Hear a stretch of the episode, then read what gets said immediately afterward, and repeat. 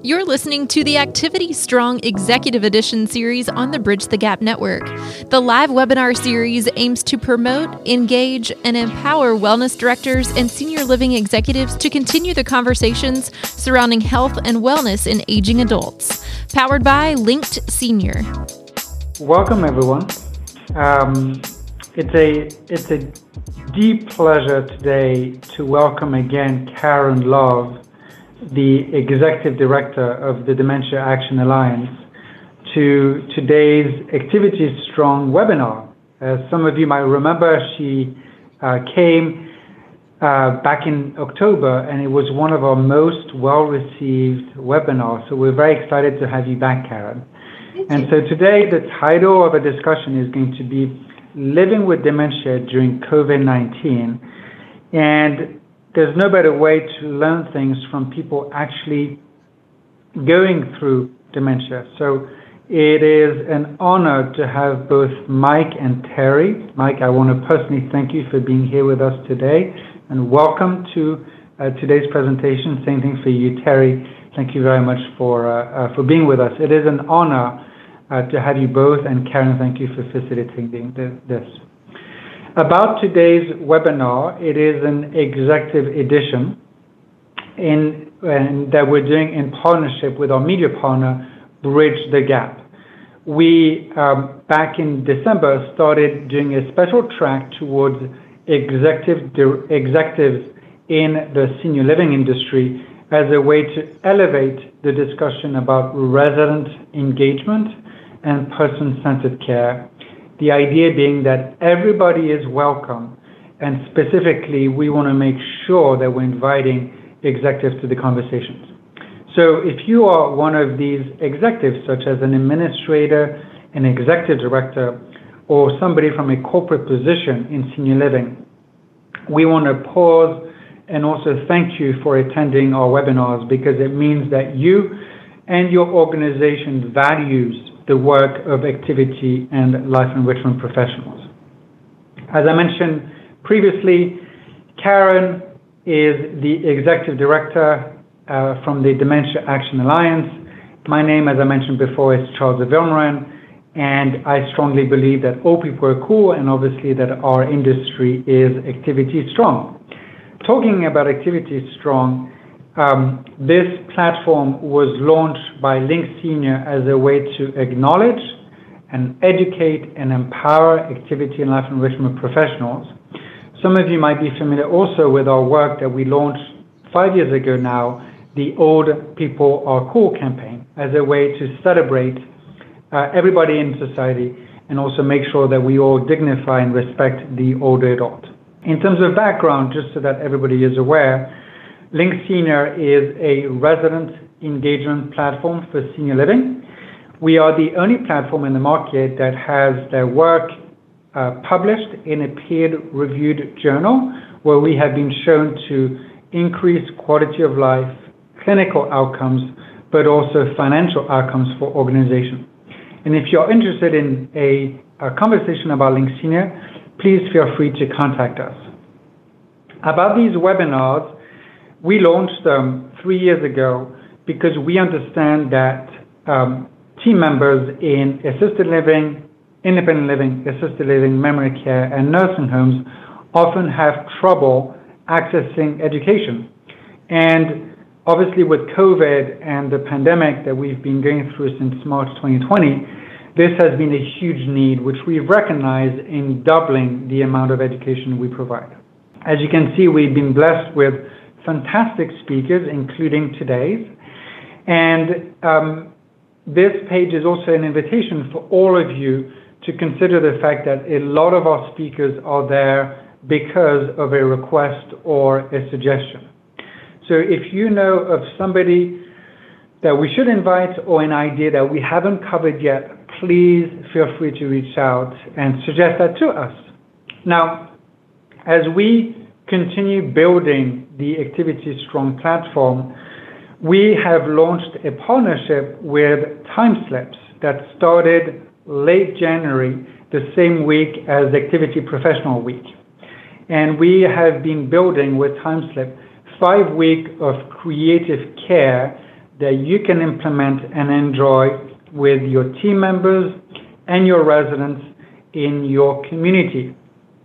And some of you have been amazing at uh, implementing these. So if you don't know what I'm talking about, or if you want a refresher of what is going on, I see that Megan has shared the link uh, in the chat. Please feel free to use some of it or all of it. It is a free resource for you to use um, in your community. Now, this creative care five week period is about to end, I believe, in about 10 days. And we will soon be highlighting some of the work that you have done, you, the audience, because we've had amazing stories.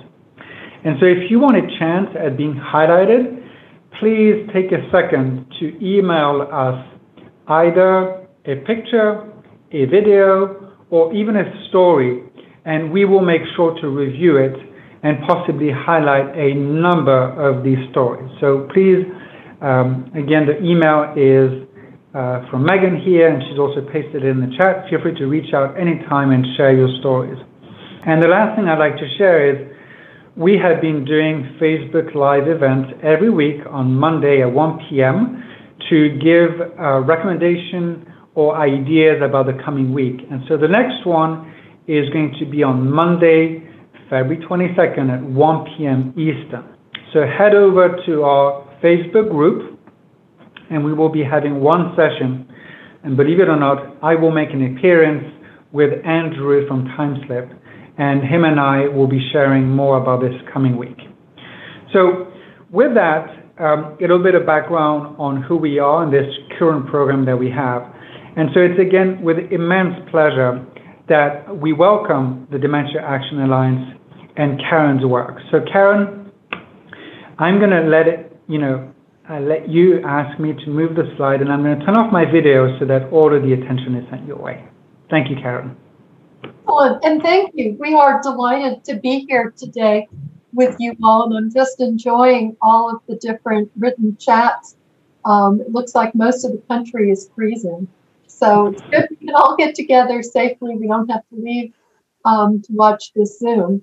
Um, so I just wanted to give a little context so that you know where I am coming from. I am a gerontologist and I've worked in the field of dementia support and care now for um, 40 years. And during that time, learned a lot of things. Um, and one of the most significant is that if we help enable and empower people early on um, so that they can be proactive, it really does impact um, their their um, symptoms as time goes on. So while we're creating a better society in which to live with dementia, we specifically provide hope and help to individuals and families and information about how to live proactively. So we believe that dementia symptoms need to be better understood accommodated as a disability because as soon as you think of it as a disability, you think, oh, well, what supports does that individual need? It automatically moves you into a strength based mindset um, that the symptoms are supported and that they are fully included in everything. We believe in the uh, disability world's mantra, nothing about us without us. And to that end, our nonprofit organization has a national advisory board, and they shape and inform absolutely everything that we do. So there are a lot of things that um, are still not where they need to be, and stigma and misperceptions, the myths about living with dementia, such as people can't learn new things. Well, with advanced dementia symptoms, people aren't going to be learning calculus but um, very much so, um, especially in the beginning. It's really healthy, um, you know, to stimulate their brain. We provide a platform for voices, a way to connect people and live proactively, identify beneficial technology, and advocate person and relationship centered practices.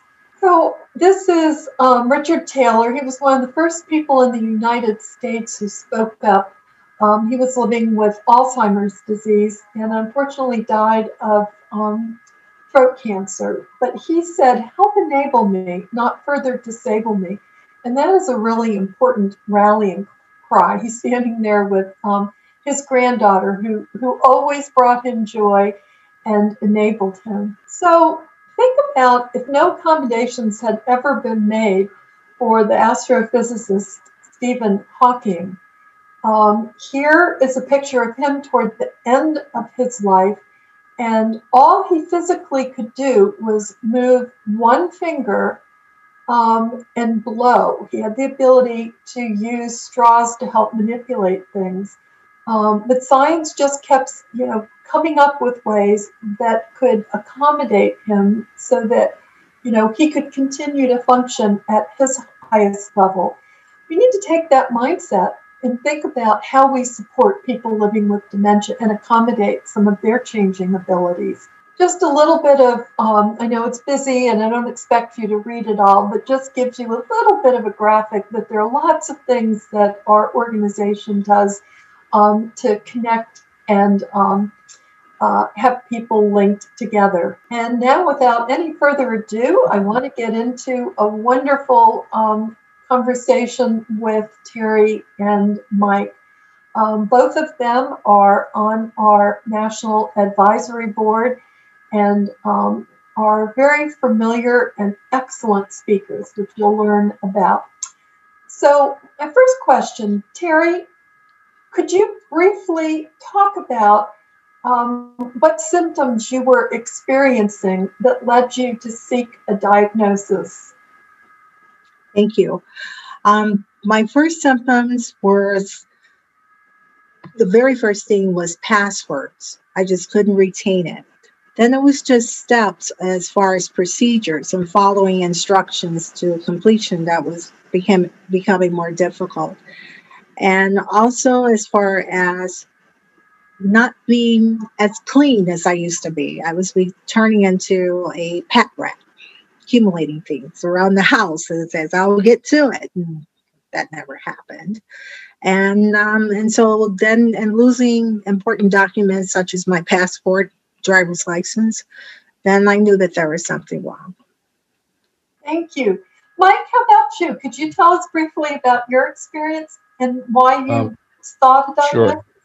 Sure. For me, it was um, it was symptoms that actually showed up at work um, more than they did at home. I was a lead technician for a large telecommunications company, and I was also a trainer um, for new hires. And I actually found myself going to some of the people I had trained how to do the job and asking them how to do my job. Um, so I think a lot of that had to do because of the stress of, of my job. Um, but it, it showed up more at home, believe it or not, with behavioral changes in me. I was always an easygoing, guy, loved to fish and quiet and types of things. And I was becoming quicker to anger, what I what I call going from zero to sixty, like that. Um, there was some forgetfulness, obviously, but um, I, I was just I wasn't the same person I was before, my wife had noticed it. Um, so we started seeking answers pretty early on, actually, in my late forties. Thank you. Terry, was it easy to get a diagnosis? Not exactly, because when I went to the doctor, the first thing he says, maybe you're going through menopause. Maybe it's your thyroid because you're too young to have what I think you have. So he wanted me to wait for six months, see if there was any differences and and my behaviors or or, or had things gotten better he thought perhaps I was working too many hours, which I did. I, I worked, I loved what I did, and my work weeks were beyond 50 hours a week. But what really got the attention after six months and I checked in with him was because I was at a railroad crossing and I got confused as to what to do. So that was one thing that really made him think about all you did. And I actually had gotten out of the car the other thing was, but that was enough when I just told him that.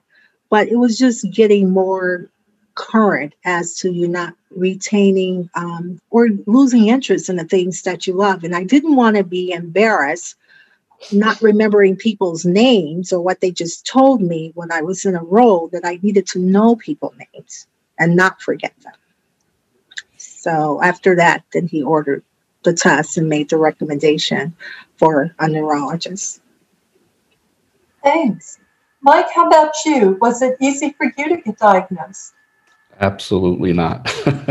um, it, it took a long time. And when I say a long time, I'm you know, I wish I could pinpoint exactly, but it, I know it took well close to two years, if not over two years.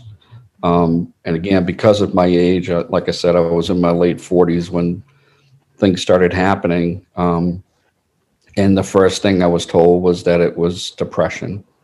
So I was sent to see a psychiatrist and a psychologist, and we went through that process. And of course, that takes a while, only for things to you know, weren't getting better. And then I was told that, you know, it was stress. And then I was told, well, maybe it's Lyme disease or, you know, all these crazy things until we finally, you know, we got to a point where everybody has what we call, what I like to call our, an aha moment. And I mentioned earlier, you know, how behavioral changes were happening at home. And one of them you know, happened to be, I've been fortunate to be blessed um, to still be married. this April will make 40 years. Um, but my wife and I had had a disagreement or a challenging conversation, as I like to call them. And um, I woke up the next morning getting a cold shoulder from from my wife, not understanding why, um, which really kind of preceded her to get even a little more upset because she thought I was just blowing it off. But when she told me about some of the things I had said, uh, what the conversation was about, it really hit home. And it made us, you know, go back to the neurologist and say, listen, this is there's something more serious going on. So he finally started doing testing, other testing that led to MRIs, PET scans, spinal taps, neuropsychological exams. Um, and then all those things started coming back as probable Alzheimer's, probable Alzheimer's, until you know we finally got the diagnosis of um, younger onset Alzheimer's when I was 52. And you've been subsequently re-diagnosed correct? So correct. Yeah, three years three years after my diagnosis, my initial diagnosis, it was changed to Lewy body dementia with Parkinsonism, um, because even that diagnosis of Lewy body is very difficult to get uh, because there's there's subset symptoms um, that occur you know that I won't go into great detail right now, just because we don't have a whole lot of time. But um, but yeah, so the diagnosis was changed. And it's not unusual for that to happen with for people with a dementia diagnosis. A lot of people even have mixed dementias and don't know it. Yeah, I think that's probably a surprise. People just think you go to the doctor and you get your diagnosis, but it's a really very complicated, convoluted process um, for mm-hmm. most people. So, Terry, after you were diagnosed, did you experience grief um, my diagnosis was for the young onset, younger onset Alzheimer's. I was 58 at the time. And as far as when I was given the diagnosis, I obviously it was something none of us want, but what can you do about it? And um, for me, I had a brother in law that had um, Alzheimer's. I really didn't understand it that much, but I had had the opportunity to research it a little bit to know how to communicate with him. So I just, when he gave me the diagnosis, I um, cried a few moments. And then I told him that uh, all I wanted, or my biggest fear, was not being able to talk but during that process, all I wanted is that when I got to the point that I didn't know anyone, that I hope that I was Richard Simmons in my mind, that that's where it will take me to, and that I would hope that I would be that person in my purple tutu and my shoes, golden shiny shoes, and just hope I can have the whole center come and join with me and dance, and we be Richard Simmons. Thinking I would be Richard Simmons. so that's how I handled it. oh, how about you, Mike? Did you experience grief after getting diagnosed? Absolutely. Um, for the first, I mean, initially, and again, when we got the diagnosis uh, given to us by a neurologist who we had known for a few years, like I said, very nice gentleman. We still have a great relationship. But he sat us down, said, Here's what the, all the test results show. I'm pretty certain you have younger onset Alzheimer's. Here's a medication I'm going to start you on. Mm-hmm. I want to see you in six months. And he walked out the door, and that was it.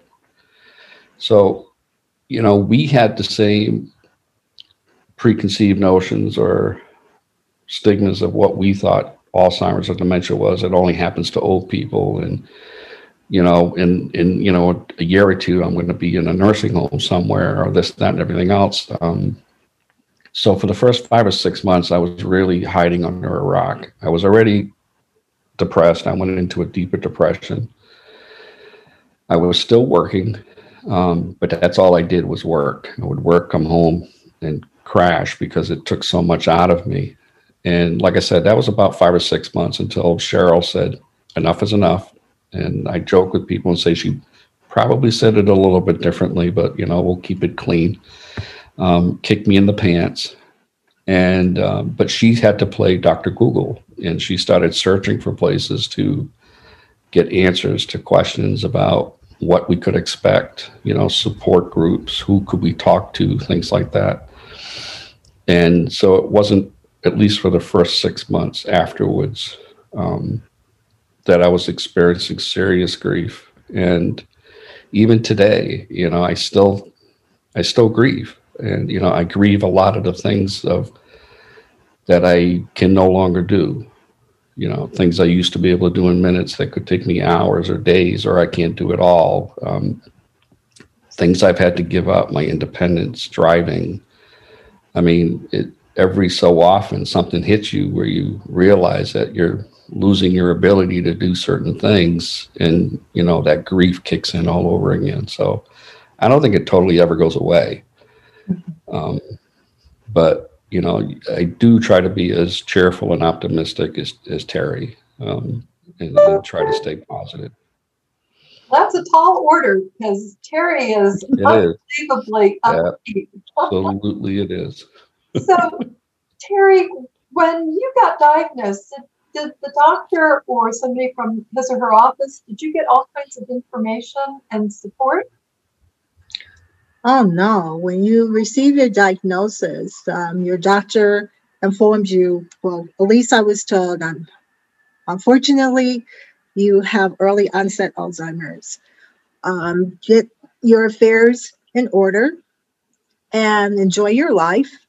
Check and see where you are, like as far as in your retirement and things like that. Uh, we can give you some medication. There is no cure for Alzheimer's at this time but it will slow down the process for you. And I'll see you. It was six months or either a year. I can't remember. And that was it.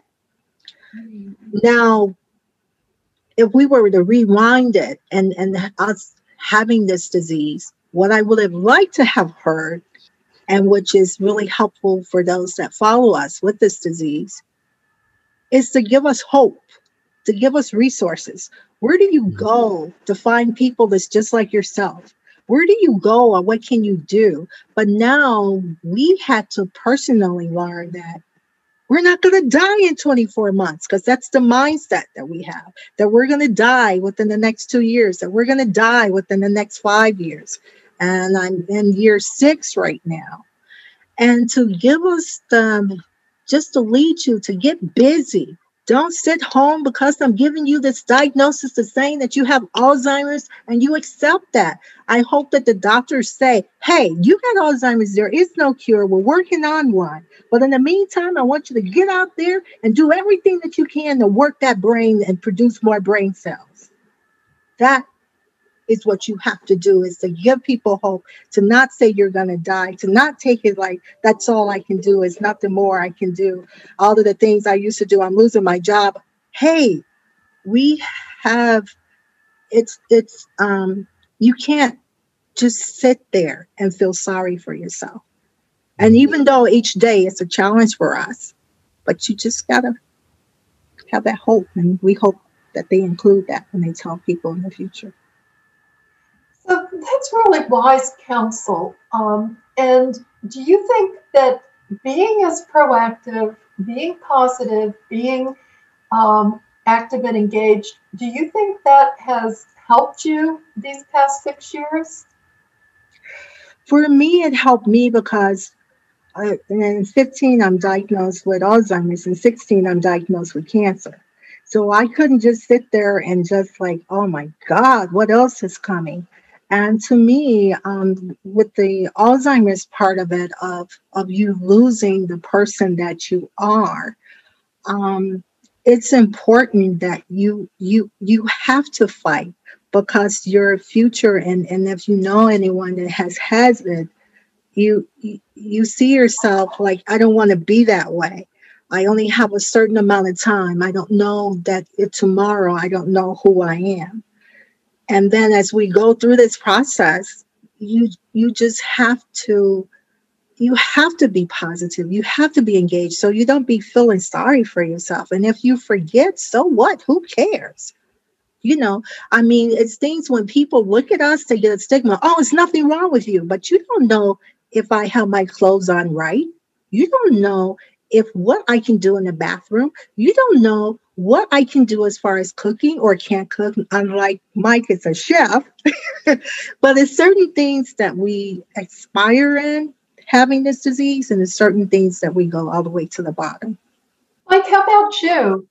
Um, do you think your act- being so active and proactive, do you think that has helped your symptoms over time?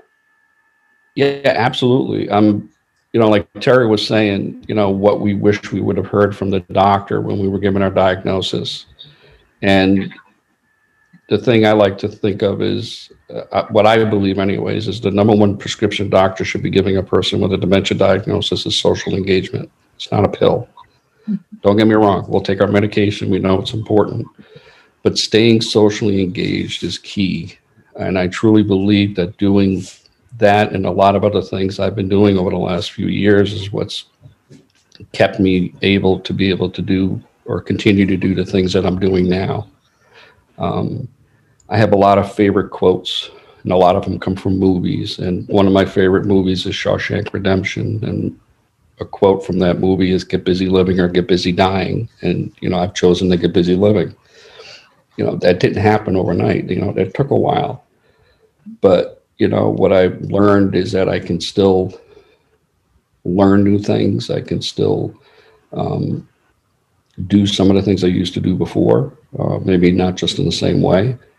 Um, but most importantly, that I have a voice. And, you know, hopefully I plan on using that voice for as long as I can, especially to dispel the myths and stigmas associated with dementia. Um, I mean, a doctor came up to Cheryl not long after my diagnosis and said I'd be in a nursing home within three to five years. Um, in July, I'll make year seven. So to that doctor, you know, sorry, guy. But um, it, it just proved to me that even, you know, they not 100% sure, you know, that everything that's going on, they're still learning about this too. And the old saying if you've met one person with dementia, you've met one person with dementia. Nobody knows how long or how fast the progression is going to be from person to person. So, what are you going to do with your life between point A and point B? And for the for Terry and I and a lot of folks like us, it's to get busy living.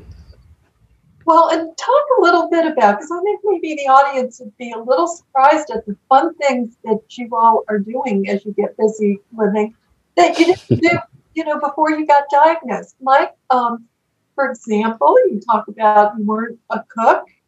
Now you are a chef.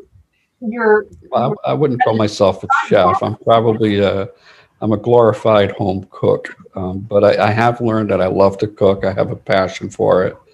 Um, pretty much everybody that's you know had dinners with us seem to enjoy them pretty well. So I, I, I do get a lot of compliments, and that makes me feel good. Um, I've learned to paint. Uh, I different all types of art medium. I've always was able to draw, but never took on painting until uh, about about three four years after my diagnosis. Um, so I paint, I draw, and uh, do a lot of gifts, you know, that I give to people. Um, I learned how to do uh, um, video editing for podcasts for DAA. So I was doing all the video post production work for the different podcasts that we have. Um, I'm not not afraid to take on something new, and you know, just try it. I mean, what's the you know worst that can happen? You know, hopefully I don't blow myself up or the house, but you know, you know, other than that, you know, I'm usually pretty safe and pretty careful. But um, yeah, I mean, it's just just because you have dementia doesn't mean your life ends tomorrow. You know, you still have a good quality of life that you can live, and hopefully, you use that time to educate and other people about what it's like, and you know, if they have friends or family, hopefully, maybe if it changes their opinion or mind of them, then you know, hopefully, we'll we will have done something good. Well, um, thank you. Terry, I know I mean, both of you all are national speakers and you know you are so good at it people would think you've been doing this your whole life but that's something you've taken on right that's new yeah um, and speaking up doing advocacy and bringing more awareness to this disease and more importantly to change the stigma to not judge us um, i mean we still have worth we still can think. It's just that we have processes that we lose along the way. But we still want to stay engaged. We still want um, the medical field and others of how they view us as being a person, not being someone that um, has no value because we do. We can't do the things that we used to at that level. But like I write, that's when I started doing more of the writing. Um, and I try, will try anything, whether I can do it or not, at least I try. And the latest thing I'm trying is to learn the guitar, but I'm not doing too well in that because I'm not musically inclined, but it's just something I wanted to do. And so I'm just saying that it just gives us the courage. We learn courage and we just mm-hmm. do whatever pops into our mind at that moment. I love it that neither of you are putting any boundaries on yourself. So, you know, clearly others shouldn't either. So, I don't think most people realize um, how much stigma there is in society about living with dementia. How mm-hmm. has that affected you? Mike, you want to go first? Um, yeah, I mean, we, we, we could have taken the whole hour just talking about just that. Um, I mean, it's it's it, it hits you in so many different ways. I mean, one of the other things I do is I volunteer at my local senior center doing tech corner. Um, when I had first retired from work, I stepped in to the senior center in the town I was living at the time and asked them who they had doing their tech, and they said nobody. So we started a group. They call us Mike's Google Gals, and I now have a lot of adopted grandparents, which I love. But it you know when i sat down at the table with them and you know they saw this guy who was you know probably not senior age and they would ask me you know oh you're just helping to volunteer? And i would say well no i'm actually retired and i have younger onset dementia. I can only help one person at a time because i can't multitask. And usually the look on their face was like wait a minute but you're going to help me with my technology? And i'm like well yeah i mean so you know, there's those types of stereotypes. And another one, I had posted something on Facebook just about a week or so ago when a um, another celebrity was diagnosed with Alzheimer's, and usually the bold headline always reads so and so celebrity battling Alzheimer's. And it just rubbed me the wrong way again. And, you know, so I put up the post was basically, you know, when a, another celebrity diagnosed battling Alzheimer's, my battle is not that I have dementia. My battle is what people think of me because I have dementia. And it's all the stigmas associated with it. It's not just about memory loss. I mean, there's so, we could go down a whole laundry list of different things um, that people don't stop to think about um, when it comes to a form of dementia. So, and the number one thing for me is that it's not just Alzheimer's. Alzheimer's does take a majority chunk of you know dementia umbrella, but there are actually uh, over a hundred or a hundred different types of dementia. Yeah, thank you. Um, I'm looking at the time, so I want to. We have some questions we still want to get to. Terry, um, could you maybe share with us all today what are some of the symptoms that you're currently living with, and how do you manage them? Currently, um, the symptoms has increased. Uh, and, and, what I mean by that, your short-term memory kicks in. Where someone where you're really bad, where when you first went to the doctor was because you couldn't remember things, but now your window of memory shortens, and that can be quite irritating for your family and especially for us because after a while you're like, "Didn't I tell you? I already told you that." Didn't I tell you that it was over there? Didn't I tell you not to leave the door? And, and it goes on and on of those simple things. Or you left the water up, your keys was over there, you know, and you begin, that becomes your world, is that everyone's like, didn't I just tell you that? Didn't I? And that's when it gets into how strong, while it's so good to have a good family base where they understand you, and um, that they can understand that you might not get it, that you need to talk a little slower to us now. Or we might have pads. Thank God for the electronics that we have, so we don't run them totally crazy about remind me of this and remind me of that. And so all of that is different, but I I think that through this walk, it gives us purpose to say, hey, we're not going to go down like that no, I don't remember what you just told me a few minutes ago, but I better just make make me a cheat sheet that'll work for me. And that's kind of like what we do. We make a lot of little cheat sheets so we can try to stay as independent in our thinking as we can. And that's where the engagement comes in at.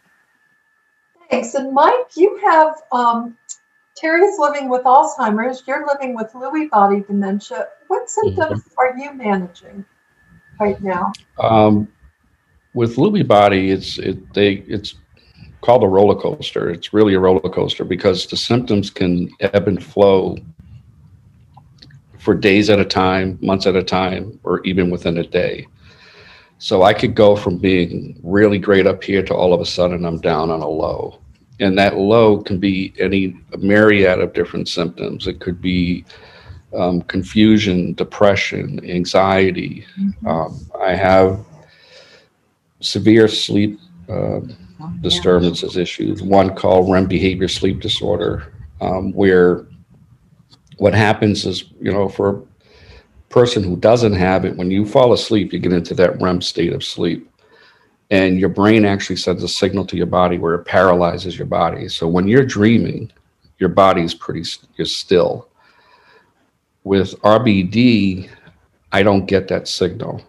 So I act out my dreams, and they're always confrontational dreams. They're always, I'm fighting somebody, chasing somebody, somebody's chasing me, or who knows what. So I'm kicking, punching, screaming. My poor Cheryl's been bruised a number of times. I've fallen out of bed, knocked over the nightstand, walked into a wall. Um, there's there's times where I don't get sleep for 48 hours straight um, just because I can't sleep. And that's even with taking sleeping medication. Um, but, you know, the depression can, can kick in. Um, and even during this whole COVID, when COVID first started, um, even like after the first two or three months, people would say, "Oh, how you doing? Is everything okay?" And you know, and they would say, "Yeah, I've been stuck at home," and I and I was like, "Hey, dude, welcome to our world, okay? Because this this is us 724, pretty much." You know, for those of us who are at home all day because we have a spouse who's still working or our kids are grown up and moved away, you know, we're staring at the same four walls 24 hours a day. So, what are we going to do to stay active and engaged? Um, so, what happens is, especially during COVID, is, you know, like I've been out of the house maybe two or three times in last month, period. That was it. And so it exacerbates your symptoms. You know, my depression gets worse or my anxiety will get worse.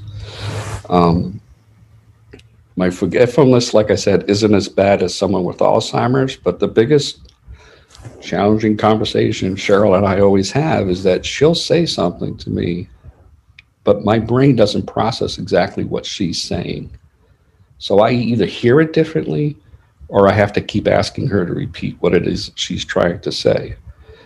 And, you know, I have a, you know, the old, I love baseball, so three strikes and you're out you know, if I have to ask three times or if I don't understand it after the third time, there goes the light switch, you know, zero to 60. So there's a lot of behavioral things that go with it.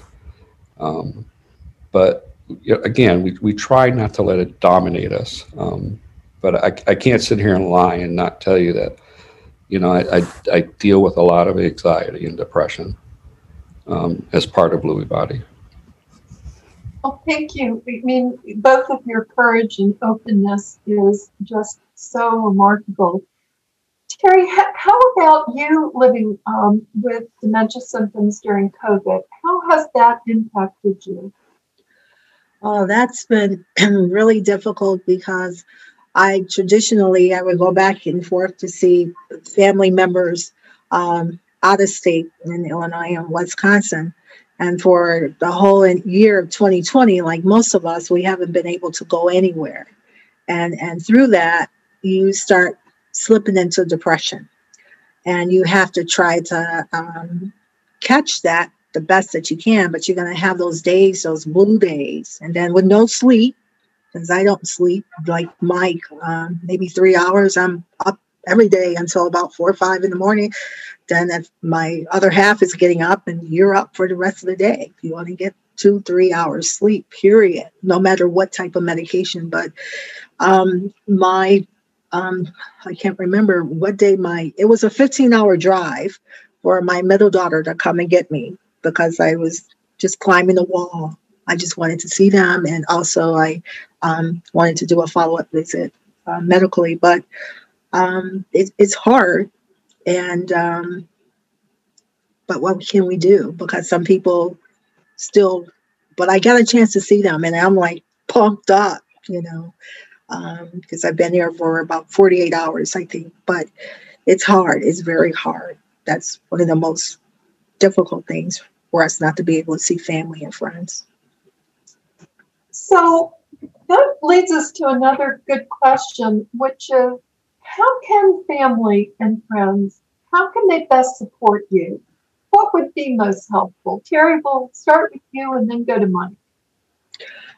I think that accepting us as we are, having a little bit of, uh, give us a little bit of room to know that we're different.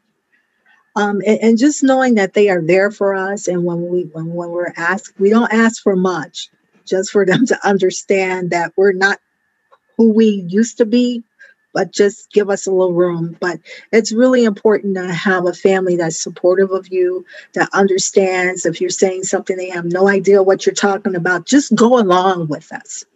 And and but but don't crowd us. Let us think if we can think. If we have an idea, listen to it, and um, and just just accept us for what we are because we need we need our family, we need our friends and um, we don't have either, we feel it's it's detrimental to us. Mike, how about you? What what would you want? Yeah, I echo a lot of what Terry just said. It's just letting us be who we are and don't forget who we were. Right. Um, I mean, uh, we understand that we have symptoms and things that may um, feel like you're being personally attacked. And what I tell people all the time is dementia is a, is a disease, not a personality trait. I'm sorry, dementia is a disease, not a personality trait. So if I say something cross to you, you know, I, you can almost guarantee that that's the disease talking, not me personally. But what the best thing you could do is just encourage me um, to be who I was before, or even better yet, you know, do things outside of the box. You know, you, you asked earlier about public speaking. I had never done any public speaking in my life until, you know, I got involved with you know, the Alzheimer's Association and DAA. And because of that, I've been on national boards, uh, you know, directors and task. I was on a task force for the National Academy of Sleep Medicine. I'm on a national task force for the geriatrics, uh, something I can't remember the whole acronym. I'm actually on the Alzheimer's Advisory uh, State Advisory Council for the state of Massachusetts um, which I'm actually fighting for myself and a number of people to try to get the COVID uh, vaccine to people with a dementia diagnosis. Uh, because right now, in a lot of states, it's not even being listed as a comorbidity. So you have to wait your turn in age. And, you know, especially for people under the age of 65, you're talking in the middle of April. So I'm actually working with one of our state senators and, and state representatives in Department of Health and Elderly Services to try to get that fixed. But I would have never been able to do those things had I not been encouraged to speak out. And, you know, to again, for me, it's, it's almost a personal thing. It's like, yeah, I've got dementia, but let me still show you what we can still do. And there's a lot of voices out there that need to be heard. So encourage them. Please, the last thing you want to do is stifle them or talk about it in the back room or, you know, whisper about it in the, you know, you need to talk about it. Just get it out in the open and talk about it. Um, so there's there's so many different questions and I, I don't want to limit time for people to be able um, but one person has asked um, do you experience more symptoms at a particular time of day? Is one part of the day better than another? Uh, Terry, let's start with you on that. I would say probably earlier in the day, I'm more chipper and more energy than towards the end of the day because um, you don't get a full night's sleep. So by the time evening comes, you're a little more irritable and you want to shut down or you do shut down. It's not that you want to shut down. You just shut down and you're you're pretty much on empty, meaning you're not responding quickly, you're getting irritable, become irritated. So mornings are better. Mike, how about you? What time of day? Or is it yeah. constant all day?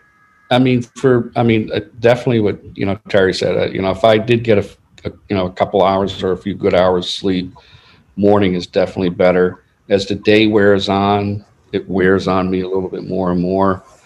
And the other thing is um, overstimulation is a major no-no. Uh, I know for me and a lot of people who have dementia, and you know that can come in many many forms. I mean, just think about going to a restaurant and you've got 15 conversations going on in the restaurant, TV's blasting with ESPN or some game or something or other my brain cannot process all that information. So we actually go to a restaurant. I bring earplugs with me. I even bring them to family outings, um, just because being overstimulated just sends me in a, you know in other directions, and I just shut down. So even things like that. So I'm even careful as to things I watch on TV. Um, I definitely, definitely try to stay away from politics, which has been really hard lately. but I'm working hard at it. Another one of the questions is Do either of you have any issues with your vision? I, I do.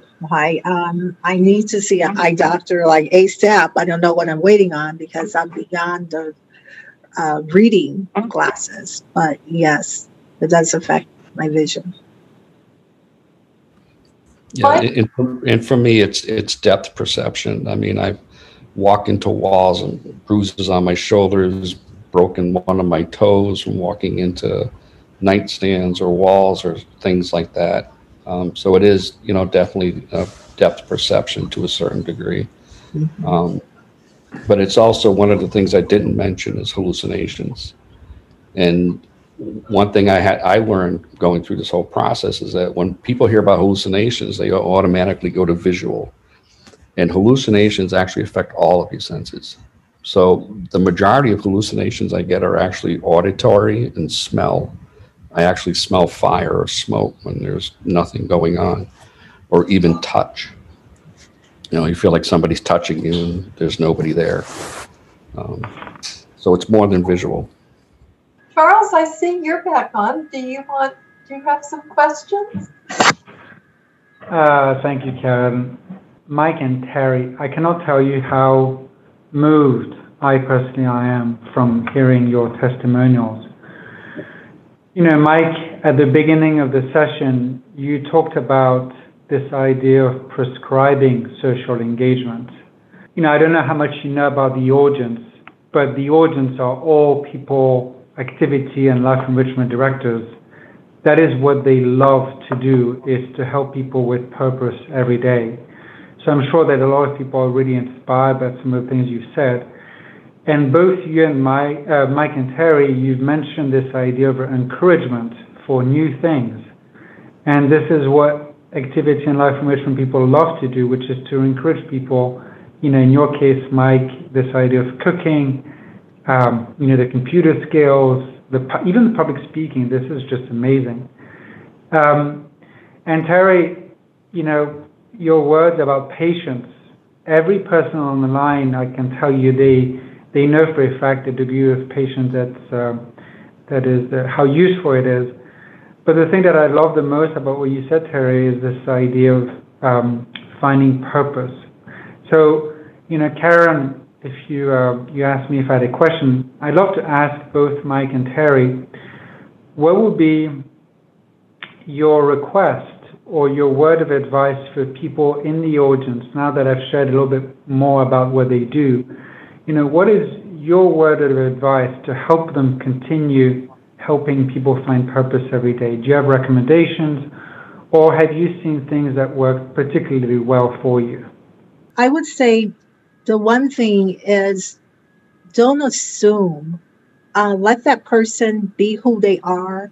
Listen to them. Let them, if they have some type of ability or skill, whether it's music or singing, um, not to just flock people together like in a gallery and and and everyone's doing puzzles and things like that but let them do things that's engaging. If you have an outside let them go plant let them talk about things let them talk about different subjects that they like to talk about and get some ideas of what type of activities that they want to do or that they can do that you may not even know that they can do it but it's just a fact that um, letting that person know you're important even though you have this journey you still matter. Tell us something that we should do, which is what you just asked me.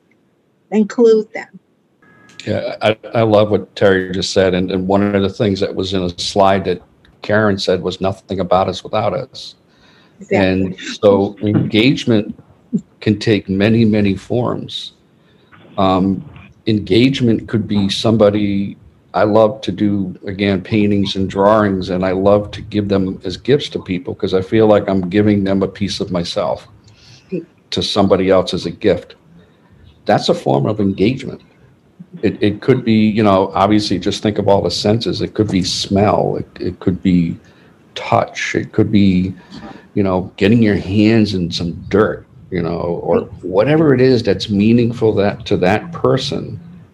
That's engagement you know and and the worst thing that somebody could do is to argue or disagree with a person who has dementia. Because trust me when i tell you you are never gonna win that fight or argument. That's never gonna happen. So if you're trying to teach somebody something new and they're trying to do it a different way, follow them. You know, one of the th- challenges we had when we first moved into the, our new home is, you know, my wife was very thoughtful and trying to set up the kitchen drawers the same way they were in the old house. And I kept reaching into certain drawers looking for certain things and only to have to look for them in other drawers. And we finally had a conversation and said, instead of me having to conform to how you put things, why don't you put the things where I keep looking for them? So things get moved around that way, if it's muscle memory or whatever it is. So hopefully, try to use that frame of mind when you're engaging with a person who has dementia, no matter where they are in the progression of the disease. Thank you both, Mike and Terry. It's uh, it's been an honor to have you both. Karen, thank you so much for helping us. Um, your work is amazing, and to the audience, to every single person in the audience, I highly recommend that you seek out the work of the Dementia Action Alliance to better understand what it is um, that Mike and Terry and every person that has dementia is going through. Like Mike said, when you've met one person living with dementia, you've only met one. So, in order to explore this world, please consider um, exploring the work of the Dementia Action Alliance. Karen, thank you so much. Mike and Terry, again, thank you so much. To everyone, a quick reminder as we're almost at the time a quick reminder of our ongoing creative care celebration in partnership with uh, Timeslips. If you have any questions about it, please feel free to send us a note or consider visiting this website. And as a reminder, this Activity Strong webinar is part of a series, and we have a number of very exciting webinars of all sorts of different topics. Um, some of them are listed here. Most of them are actually listed on our website, so if you want to sign up. And I want to point um, your attention to the fact that we are finalizing our 2021 virtual summit, which is a whole day event held on June 22nd. We're going to have amazing speakers, amazing initiatives, and as always, everyone is welcome. Karen, thank you for your work. Mike and Terry. It was an honor to have you and uh, continue having fun every day. Take care, everyone. Thanks for listening to the Activity Strong Executive Edition series powered by Linked Senior. Find more resources and webinar information at btgvoice.com.